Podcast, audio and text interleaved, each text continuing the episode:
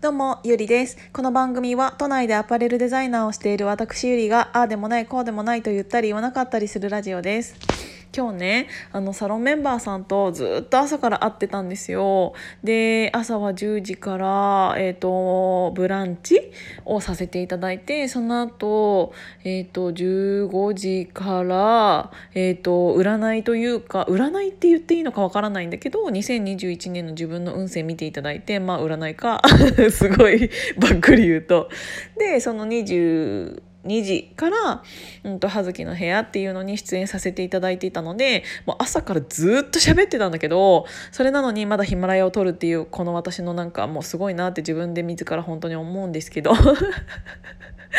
でね今日サロンメンバーさんと朝お話しさせていただいていた時になんか自分であの確かにって思ったのが、えーと、私ってその新しい企画をし始めるの好きじゃないですか。でそのイベントとか企画とか、えーと、何が好きなんだろうって思ったらそれを、えーと、やろうってなってから企画している段階が一番好きだなと思って例えばなんだけど、うんと、私は旅行をするのがすごく好きで、えーと、目的地を決めてで旅行に行くっていうことを決めてからのワクワク感がもうすごくて何て言うんだろうあの1年にね2回私はアメリカのアリゾナ州っていうところに行ってるんですけどそれとかも旅行に行くっていうのを決めたらもうチケットを買買うところらへん？なんか何時の飛行機にしようみたいなのとかを調べるのとかもすごい短期集中型であこれよりこれの方が安いしでもここだとトランジットがあんまりうまくいかないからこうでみたいな。なんかすごいそういうのを調べるのもめちゃめちゃ好きだしでえっ、ー、とラスベガスラスベガスのマッカラン国来 ちょっとダメだ。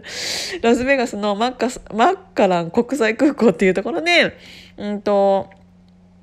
レンタカーを借りて、えーと、1週間から10日間をかけて、えーと、グランドサークルをぐわーって一周してくるの。で5日間ぐらいでだいたい3,000キロぐらい毎回走っているのですごいスピードで駆け抜けているじゃないですか。だからなんかちゃんとあの1日でどのぐらいまで進んでどこの、えーと、ポイントに着いたら休憩してとか、うん、とどこのホテルに、えーと、泊まってとかでその後にここを寄ってとかなんか全部ちゃんとあのやってないと途中であの砂漠のど真ん中で夜中になってしまうっていうことなんて全然ありうるから片道4時間とかが普通だったりするから。そうなんかそういうのもあるしっていうのでなんかね旅行を決めた日からもう旅行が私の中で頭の中ですっごい始まっていてそれを計画している企画している段階がめちゃめちゃ一番好きなんだなっていうことを本当に改めて感じたの。を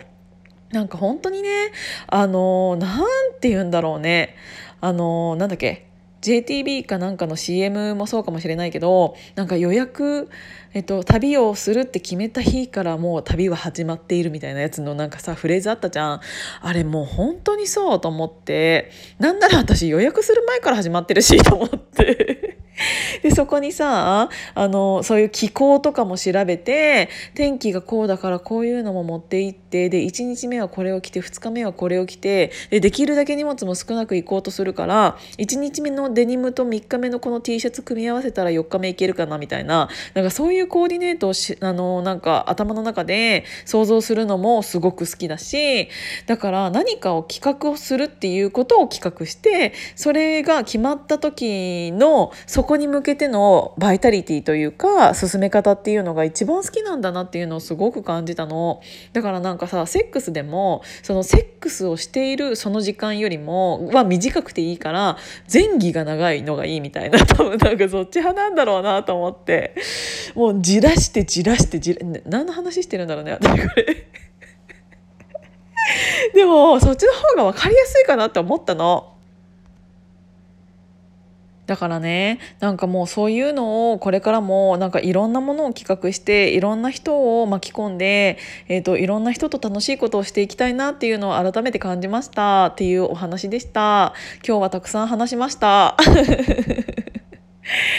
なので本当に皆さん毎日毎日ヒマラヤも含めて今日は葉月の部屋も含めていろいろ聞いていただいてありがとうございました。こうやってねなんか聞いていただいている方がいるっていうのとかあとただいいねもらえたりとかコメントたまにもらえたりとか会った時に聞いてるよとかあの話面白かったとか聞いてなんか言ってもらえると本当になんかねそういうのを聞いてるだけでまた喋りたいなって思うしそうなんかこれから私がどういう感じでヒマラヤをね続けていくのかもちょっとよくわからないんだけどでもなんかそれはその時考えなんかなんて言うんだろうあんまり考えずにあの毎日喋りたいこと喋っていったらなんかもしかしたらね何年か経つかもしれないしねいつまで誰かが聞いてくれてるかもよくわからないしそうただいろんなものをなんかチャレンジしていきながらその時の自分の気持ちっていうのを今みたいにヒマラヤさんで撮ってっていうのを、えー、とこれからも聞いていただける方が増えたらすごく嬉しいなって思いました。今日も聞いていただいてありがとうございました。じゃあまたね。